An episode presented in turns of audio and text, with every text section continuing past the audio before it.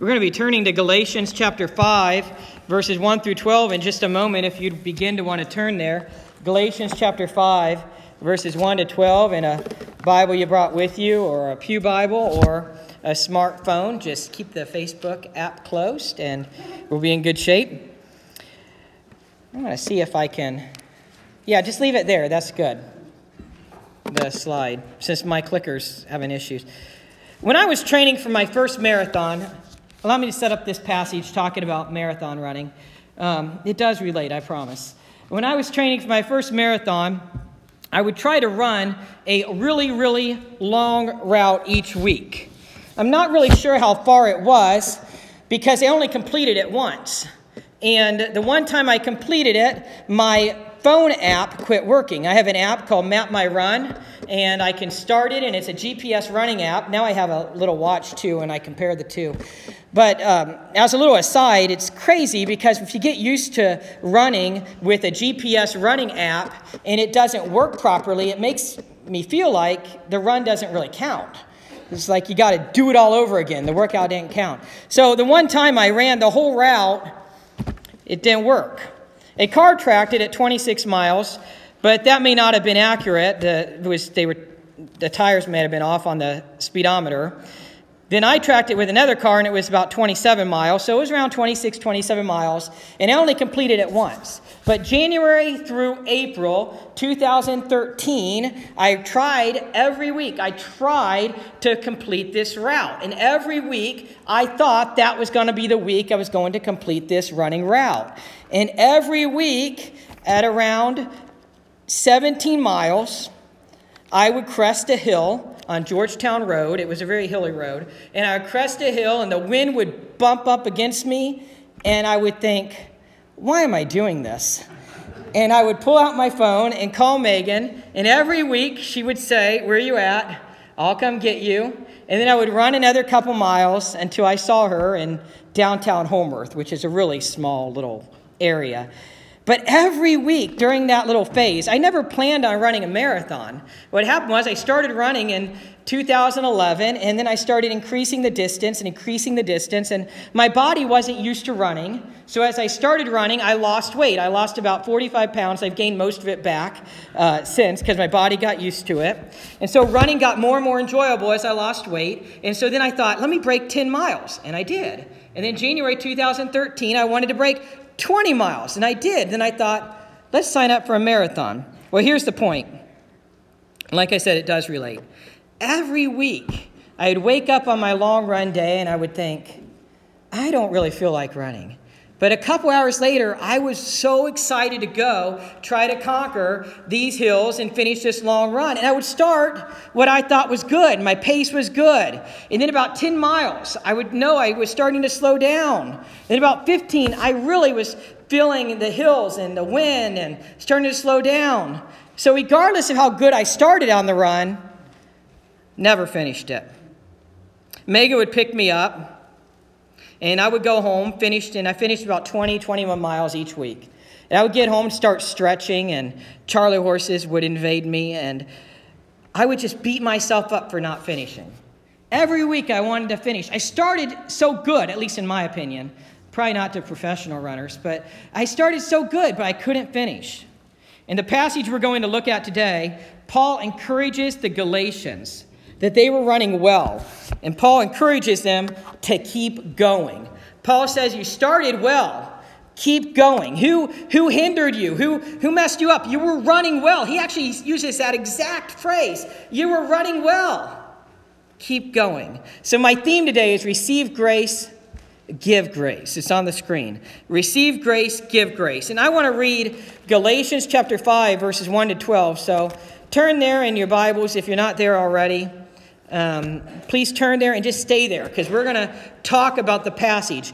What, what I want you to know by the end of the sermon is the passage. That's what matters the most. And by, by the end of this Galatians sermon series, which will, be, will end in the beginning of or middle May, I want you to know Galatians. It's so powerful to be able to study and learn the Word of God. The, God has so much to communicate to us, and most of the, it is in the Word of God. He can speak apart from the word of God, but he will never, uh, he will never go against his word. Galatians chapter 5, verses 1 through 12. Let's read. It was for freedom that Christ has set us free. Therefore, keep standing firm and do not be subject again to a yoke of slavery. Behold, I, Paul, say to you that if you receive circumcision, Christ will be of no benefit to you. And I testify again to every man who receives circumcision that he is under obligation to keep the whole law. Verse 4 You have been severed from Christ, you who are seeking to be justified by law. You have fallen from grace. For we, through the Spirit, by faith, are waiting for the hope of righteousness. For in Christ Jesus, neither circumcision nor uncircumcision means anything, but faith working through love. Verse 7 You were running well. Who hindered you from obeying the truth? This persuasion did not come from him who calls you. A little leaven leavens the whole lump of dough. I have confidence in you, in the Lord, that you will adopt no other of you, but the one who is disturbing you will bear his judgment, whoever he is. But I, brethren, if I still preach circumcision, why am I still persecuted? Then the stumbling block of the cross has been abolished. I wish that those who are troubling you would even mutilate themselves. That end little verse is very, very, very strong language for the Apostle Paul, and we'll get to that in a minute. You know, this is Galatians 5 1 through 12, and we are ending the theology section of Galatians. In a few weeks, we'll see how Paul drastically changes to talking about being filled with the Holy Spirit. And when Paul talks about circumcision so much in Galatians, what he's really talking about, he's using circumcision to represent the law, to represent the law. You know, just like in verse 2, he says, Behold, I, Paul, say to you that if you receive circumcision, in other words, if you're following the law for salvation, Christ will be of no benefit to you. In verse 3, I'm going to reread verse 3. And I testify again to every man who receives circumcision that he is under obligation to keep the whole law. If you want to go the way of the law, you got to keep the whole law completely. You can't miss a part of it or you won't be saved. So Paul tells them right here in the beginning, Paul tells them, You were called to freedom. Look back at verse 1. Verse 1 It was for freedom that Christ set us free. Therefore, keep standing firm and do not be subject again to a yoke of slavery. Paul tells them, You were called to freedom. Christ sets you free for freedom. Paul had just finished talking about how we are children of the free woman. We are children of Sarah. In chapter 4, which we looked at last week, the end of chapter 4, Paul contrasted Ishmael versus Isaac. Paul contrasted the child of Sarah versus a child of Hagar. And Paul says, We are children of Sarah. We are children of the free woman, Sarah being the free woman. So Paul says we have been set free for freedom. The New American Commentary shares if Galatians is the Magna Carta of Christian liberty, then Galatians chapter 5 verse 1 has reason to be considered one of the key verses of this epistle. One of the key verses of this epistle. With the language of freedom and slavery still ringing in their ears from the analogy of Hagar and Sarah, the Galatians are now told by Paul, this is Phillips' paraphrase. Plant your feet firmly, therefore, within the freedom that Christ has won for us. And do not let yourselves be caught again in the shackles of slavery. Don't go back to slavery. The law was slavery. The law was slavery. They are set free from Jewish ceremonial laws and regulations, Jewish religious laws and regulations. But just as a note, they're not set free, and none of us are set free from following God's moral law. We need to strive our best with the Holy Spirit empowering us to follow God's moral laws. But we're not saved by that. We're saved by Jesus' grace. We're saved by Jesus' blood atoning for our sins on the cross. Paul gives an application, therefore. Look back at verse 1. It was for freedom that Christ set us free. Therefore, this is the application, therefore, keep standing firm and do not be subject again to a yoke of slavery. This is a command. Paul is commanding them keep standing firm. Do not be subject again to a yoke of slavery. the law is described as a yoke. A yoke would be used to control animals. I know that from watching Little House on the Prairie.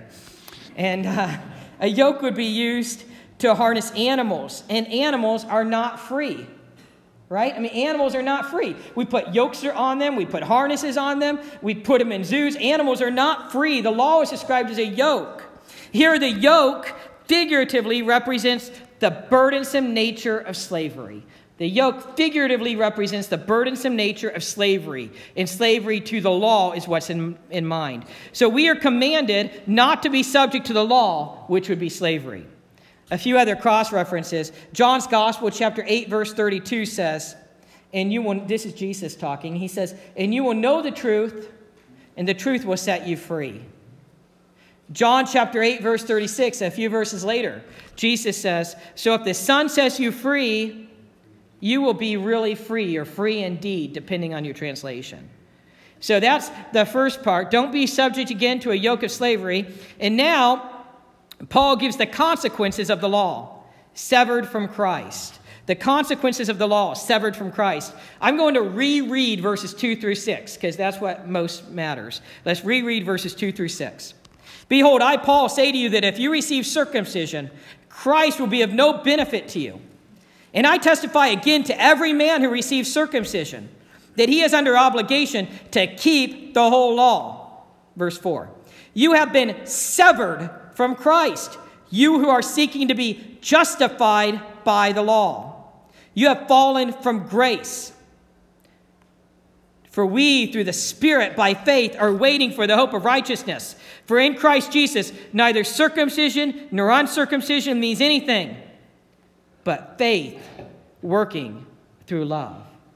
Faith working through love is what matters. And remember, when it talks about um, justify, justification, justified, it means to declare righteous, to declare righteous. So, verse 2, Paul specified that he is the one writing this. And then Paul essentially says if you receive circumcision, in other words, if you follow the law, Christ will be of no benefit for you. Because if you're following the law, you got to keep the whole law. You can't miss a part of it. Christ is of no benefit for you. If they're trusting in the law for salvation, then Jesus is of no benefit. In verse 3, Paul repeats If you receive circumcision, you must follow the whole law.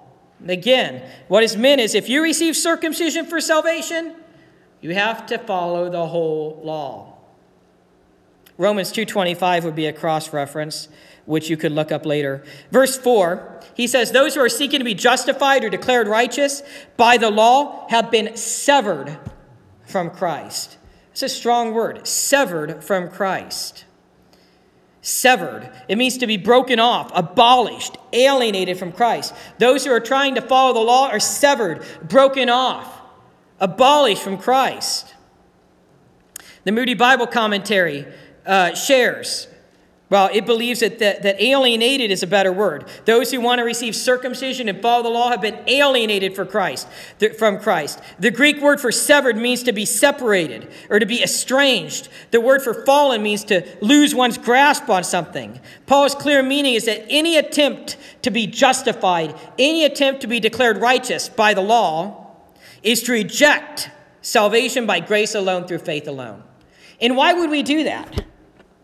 Why would we go backwards? Again, Paul said, You were running well. Who inhibited that? Why do you go backwards? We have salvation by faith alone, through grace alone. Why would we go backwards to the law? And that's exactly what they're doing. Paul gives them a strong warning that they are alienated from Christ if they do this. They have fallen from grace, Paul says. They have fallen from grace. Martin Luther, the reformer, interpreted this expression to mean you are no longer in the realm of grace. You are no longer in the realm of grace if you go backwards like that. Martin Luther illustrated it graphically in the following way. He said, For just as someone on a ship is drowned, regardless of the part of the ship from which he falls into the sea, so someone who falls away from grace cannot help but perish. It's like a ship. When a ship sinks and goes down, regardless of the part of the ship you're on, you drown with the ship. And if you're in the law, you drown too. Martin Luther continued The desire to be justified by the law, therefore, is shipwreck. It is exposure to the surest peril of eternal death. What can be more insane and wicked than to want to lose? Get this. What can be more insane and wicked than to want to lose the grace in favor of God and retain the law of Moses, whose retention makes it necessary for you to accumulate wrath in every other evil for yourself? Martin Luther continues. Now, if those who seek to be justified on the basis of the moral law fall away from grace, where I ask, where those fall who, in their self righteousness, seek to be justified on the basis of their traditions and vows. Luther said, to the lowest depths of hell, because they have to be righteous enough to get to heaven. And none of us can be righteous enough to get to heaven. Paul continues explaining how, and Paul says that they are waiting for the hope of righteousness. They're waiting for, they're waiting by faith and through the Spirit. In verse 6, Paul says, In Christ, what matters is faith working through love. We're going to jump ahead now to verses 7 through 12. In verses 7 through 12, Paul says essentially, You are running well. Pick up where you left off. You were running well. Pick up where you left off. Verse 7, Paul seems to be trying to encourage them. He says, They're running well. They were living the Christian life well. Paul asks, Who hindered them? And then he adds detail. Paul says, Who hindered you from obeying the truth? That detail is important. They were obeying the truth, they were following the truth, and then they were hindered. Who hindered you from obeying the truth? In verse 8, Paul adds, This did not come from Jesus. It did not come from Jesus. This teaching did not come from Jesus. Verse 9, Paul says, A little leaven leavens the whole lump of dough. A little leaven leavens the whole lump of dough. Lump of dough.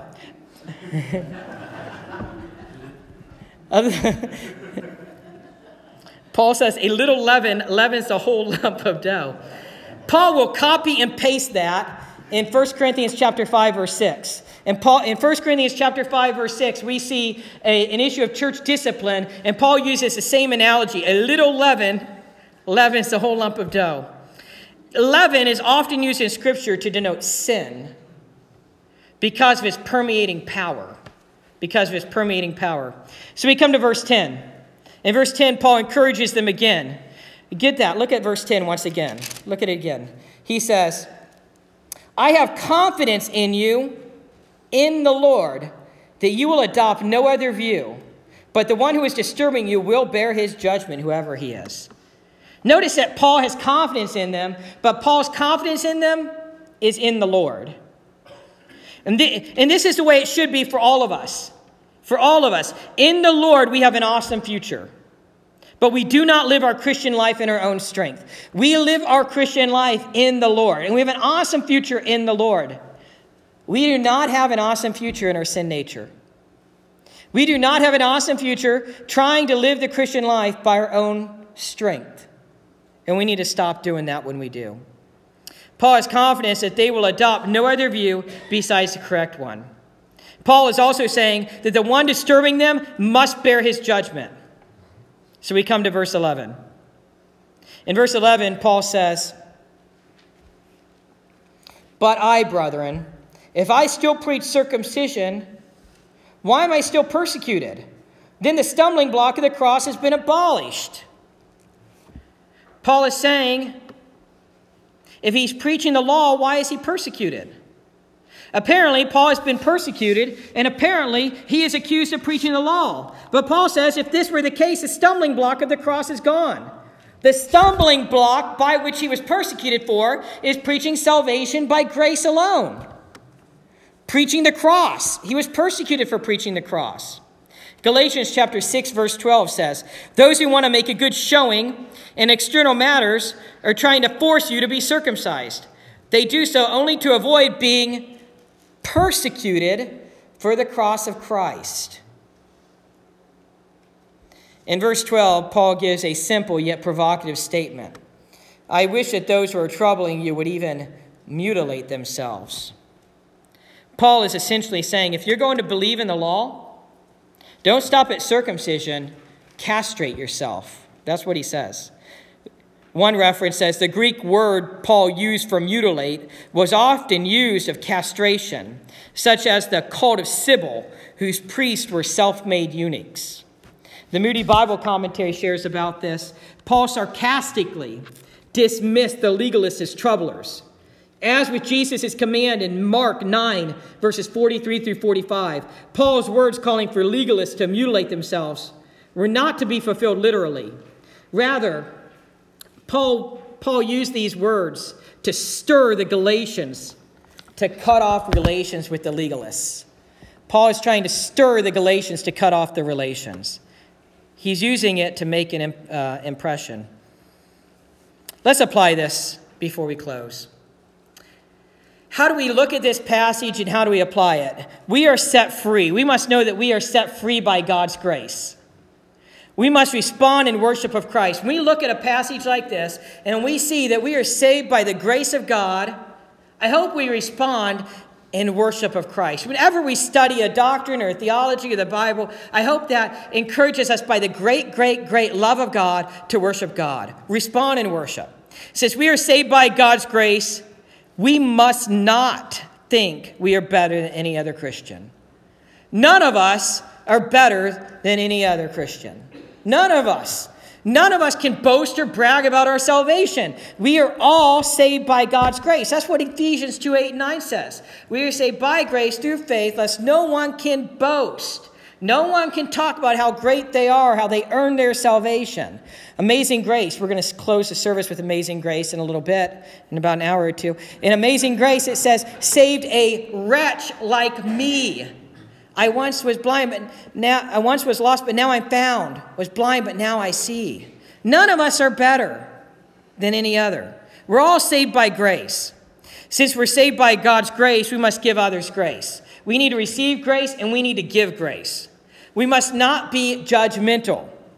This does not mean we do not call out sin. It just means that we must be full of grace and full of truth, as John 1:14 says. Jesus is and was full of grace and full of truth. We must love and support people even when they fail. This is what grace is. We must not be hypercritical. Some of us have a, a um, critical spirit about us, and we know who we are. including myself. We can be the most critical people and just want to cut somebody else off at the knees being critical. But we need to give grace to others as well. Receive grace, give grace to others. We must recognize the strong consequences of living under the law, which is alienation from Christ. That's what this says in verse 4. We must wait expecting Jesus in his future kingdom. That's verse 5. We must continue living for Christ as we started. We must keep the faith. Sometimes the Christian life is described as a run. We see that in 1 Corinthians 9 24 through 27, and Galatians 5 7. The Christian life described as a run. I, I personally like that. Others probably don't like that, and, and, and you're in luck, although I don't believe in luck, but you're in luck. Other times, the Christian life is described as a walk. We see that in Galatians chapter 5, verse 16, and Ephesians 4 1 the point is, we must keep moving in the Christian life. We must keep growing in the Christian life. We must stay the course. We must hold fast. We must, we must not give up. I told you, I brought um, an object lesson. I told you about my training for that first marathon. Well, I eventually got there, and I completed the 2013 Cincinnati Flying Pig Marathon. Mercedes, it's called Flying Pig because of their hog history. Uh, Mercedes looks at these and says, Oh, you got medals. And they say, No, they're participation trophies. That's it. It's just because I participated and I finished. And uh, so I completed that one, and then I completed another one, Flying Pig. And then everybody talked about Pittsburgh so bad, so I went to Pittsburgh and did that, and I haven't done any since. The only reason I share that, though, is I had held myself to a legalistic standard, and I couldn't finish that running route but once. You know how I finished it the one time? One time, every week I tried to get going and finish it. The one time I finished it, I finished it because Megan was in Dayton and couldn't pick me up. I was pressured to finish. I had a few people on call that I could call, but I didn't want to have to call them to pick me up, so I just kept running and eventually finished it. Some of us need to be challenged in our walk with Christ. We need challenged. I've been watching a, a, show called A Football Life. I find it really interesting. It traces different football players and talks about their history. And I was really interested in seeing the one about Bill Cowher. Because you see Bill Cowher yelling and spitting at the players as he's, because he always did that, as he's telling them. And you see him yelling at these huge linebackers. And he's just yelling at them, saying, Your job is to rush the quarterback. That's your job to do. And it motivated the players. It worked for Bill Cowher. It worked for the football players under him. He was motivating them. His motivation was yelling. It works for them. Some of us need challenge today. Some of us need that challenge. Some of us have challenged ourselves too much already. Some of us need more grace. Some of you need the challenge. You need a football coach telling you your job in Christ is to sack the enemy. Your job in Christ is to be contagious Christian and sack the enemy. Because when we commit, when we uh, lead somebody else to the Lord, it sacks the enemy. Your job in Christ is to sack the enemy. Some of you have beat yourself up enough already. You're already critical on yourself. You're already critical on others. You need to receive grace and give grace. You're giving yourself standards that are not from the Holy Spirit. You're giving yourself standards that are not from the Holy Spirit. Maybe, just maybe, you must lessen the pressure. I told you I did three marathons in the end, and I did them real slow. I'm not bragging about myself at all. I mean, I just barely finished. And but after the first marathon, I changed the route. I could only complete it once, and that was when my, my call a friend wasn't available. So I changed the route. I did not try to run more than 20 miles once a week in my training. Some of us need to change how we're doing things. You're being too critical on yourself. You're being too hard on yourself. Receive the grace of Christ, give the grace of Christ to others. Receive the grace of Christ and give the grace of Christ to others. Remember the grace of God. I have um, a little video clip I want to end with, which is a little funny analogy about running. Just go ahead and click it twice. It should start. That's the one marathon. Go ahead. One more. One more. Okay, it takes a second to start. Just pause.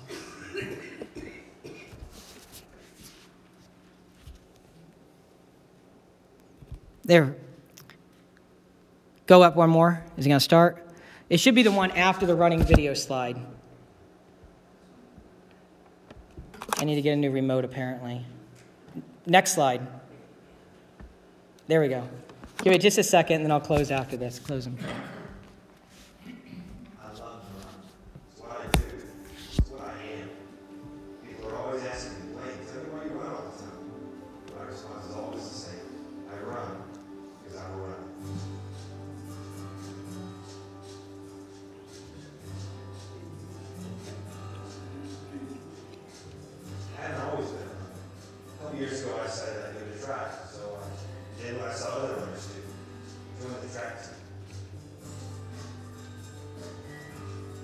Yes, he knew what was going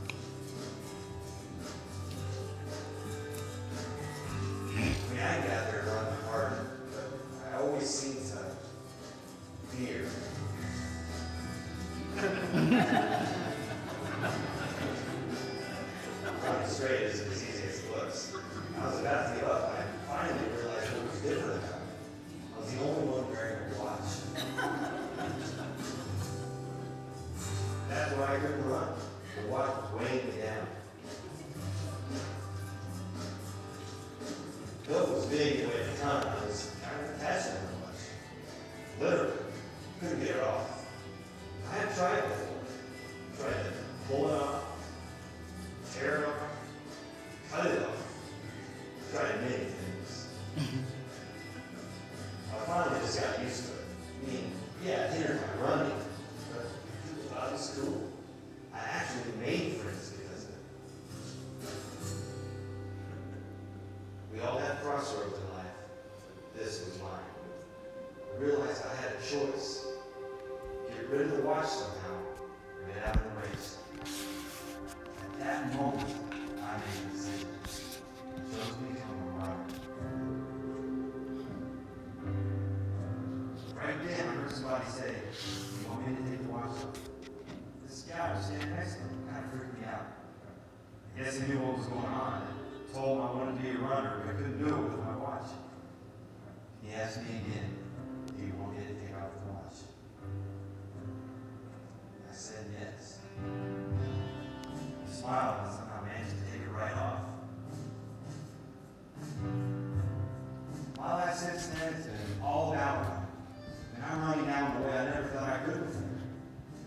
Stumble at times, but I never fall.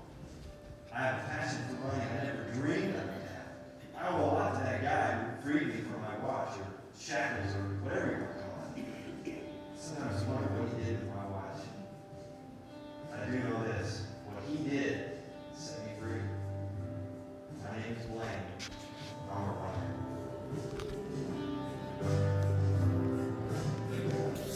So, in that little video, the watch represents sin. Have you received the grace of Christ and let Jesus take away your sin? Have you received the amazing grace of Christ? Is there anything that you need to repent of today and to give over to Jesus? Receive grace and give grace. Let's close in prayer. Dear Heavenly Father, I thank you for your great, great grace through Christ our Savior and Lord. I thank you, Jesus, for going to the cross and taking our sin upon you and giving us your grace. That we are freely forgiven, freely saved, freely set free. Lord God, if there's anyone here today who has not surrendered their life to you, I ask that today will be the day of salvation. May today be the day where they confess they're a sinner in need of a Savior. Believe in you as the only Savior. Trust in you and commit to you. Lord God, we need your help living for you every day. We need every single day to give you ourself, really, to let you wash away our sin and repent. Holy Spirit, I would ask you convict us all what we need to repent of. Convict us in a powerful, strong way so that there is no way we can but repent and turn to you. Help us following you, Jesus. We need your help. Help us receiving grace and giving grace to others. I ask this in Jesus' name. Amen.